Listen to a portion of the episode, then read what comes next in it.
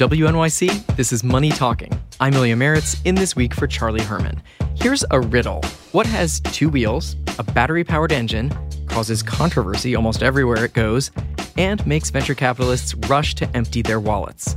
If you guessed electric scooters, you're on trend. Electric scooters like this one seem to be taking over cities. They could be coming to a city near you because they are spreading like wildfire. Ride share scooter companies are setting up shop in city after city, raising a ton of money. One of them, Bird Rides, may approach a reported $2 billion valuation. But as the idea gets bigger, so have scooter related headaches, like for these officials in California. Misused and used on sidewalks and endangering pedestrians. We've actually had a number of, of incidents of accidents, collisions of riders with cars. Parking them in the middle of the street, on the sidewalk, in doorways, and it's just creating a real public nuisance. So, what do these new scooters mean for pedestrians, for cities, for investors, the future of transportation? We will talk about all that now with two journalists covering these questions. Aarian Marshall is a transportation reporter at Wired. Tim Bradshaw covers technology and Silicon Valley for the Financial Times. Welcome to Money Talking. Hi there. Thanks for having us on. Aarian, can you give us the basics? How do these rideshare scooters work there are a number of scooter companies offering e-scooter share services. You amble up to one. You have to download the specific company's app on your cell phone. You use the QR code on the scooter. Um, you capture that image on your cell phone's camera, and that way you unlock the scooter. You proceed to ride it. Once you're done with your little ride on your scooter, you tell the app that you're done, and it locks the scooter and you're supposed to place it somewhere that's out of the way that won't impede people with uh, strollers or wheelchairs, but somewhere on the sidewalk. So, where in the world is this all happening? So, bike share has been really popular in China and to a lesser degree in Europe for a few years now. But it seems like this electric scooter phenomenon is mostly big in the US. It actually started outside of Silicon Valley in LA and, and specifically in Santa Monica, um, which is where Bird is from. And they kind of operated under the radar of Silicon Valley for several months. They launched sort of September time last year. And it wasn't really until they launched in San Francisco in March that it really kind of hit the radar and this kind of frenzy of competitors and, and fundraising really kind of kicked in. So give me a picture, Tim, how investors got so sweet on this technology. How did that happen? I think a lot of investors see parallels with how Uber and Lyft took off, but they see scooters even more than the sort of bike share schemes as addressing a different kind of task, a different kind of journey, if you like. And a lot of them see it as competing with walking, which many of us may not see as a problem that particularly needs to be fixed. But if you're going for a mile or two and it would take you half an hour, 45 minutes to walk, but it takes you 10 minutes to jump on a scooter, then that's something that a lot of people find pretty convenient. The vehicles themselves cost about $500 each, and you have to pay people to charge them up at night, and you have to pay people to fix them. Once you have that vehicle on the street, assuming it doesn't get vandalized or stolen, it can be quite lucrative and you can earn the money back that you spent on the scooter pretty quickly. And from that point on, it's kind of all profit. So it's disrupting walking and potentially also like a little bit taxis and a little bit subways and a little bit city bikes. Is that sort of the idea?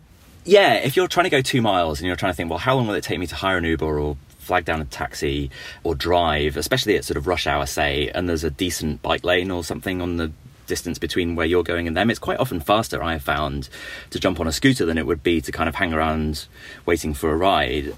But I think Lyft and Uber potentially see it as competitive with not a large portion of their journeys, but certainly a meaningful number of trips that people would otherwise pay them for, which is why you see them now trying to sort of pile into this market too. Aarian, I'm in New York where none of what Tim is describing is actually happening right now, but you're in San Francisco, which I understand is kind of ground zero for this. So, what does it look like on the street to see people on these electric scooters, and what are some of the regulatory issues that are already coming up? So we're actually in a weird situation in San Francisco right now because last week we had what we're calling around the Wired offices a scooter rapture. The uh, city of San Francisco actually cracked down on the scooters by creating an official permitting process for them. So that means for the next month or so, we probably won't have any scooters here in San Francisco as companies work through the permit process and get official permission to come back. I want to ask you guys about the recent news that this one company, Bird, received a $2 billion valuation from its investors is kind of it's kind of a jaw-dropping number. Tim, does that sound at all in line with reality? It's definitely true um, that they're looking at raising about $300 million at a $2 billion valuation, and that's what they're aiming for. Our understanding is the deal will probably close in the next couple of weeks. And the investors that we're talking to say that you know they're lining up around the block to get into the deal. There are two kind of theories as for why it's proving so popular. One is just the growth rates are kind of crazy. Um, but there's also a question about is this really a kind of long term phenomenon or is it just something that there's so much excitement about now? Uber or Lyft will actually get sort of hustled into buying one of these companies for an even bigger amount of money because they find it harder to compete. One investor that I was talking to said that Uber and Lyft in the kind of transportation tech world are a little bit like Yahoo and sort of trying to compare Bird and Lime, which is their main rival, to the sort of Facebooks of the world, the younger Web 2.0 type companies that have come in with a completely different model that the kind of legacy companies can't really compete with. All right, professional opinion, both of you. Is this more than a fad? I think this is real. Um, I don't know if it'll always be scooters. I think e-bikes will play a role in this as well. But I think as we've sort of seen more cities build out bike lanes and put these kind of infrastructure out there that makes people feel more comfortable getting on two-wheeled vehicles of whatever kind it is, I, I think cities will eventually sort of have to find space for these companies because the appetite from consumers to use them is so great. I think it really boils down to what the cities are going to do with their regulations. I think a lot of them have a sort of Uber hangover, maybe an Uber and Lyft hangover, where they really regret the way ride hail services were introduced to their streets. So they don't want to create this situation where you have these, uh, you know, well-funded tech people coming in with their vehicles and disrupting city life. Now, there are a lot of reasons why scooters and bikes are really different from ride hail vehicles, but I think in some cities it, it might just boil down to politics. Aarian Marshall is a transportation reporter at Wired, and Tim Bradshaw covers technology and Silicon Valley for the Financial Times from LA. Thank you both for being here. Thanks for having me. Thank you very much. I'm Ilya Marritz. This is Money Talking from WNYC.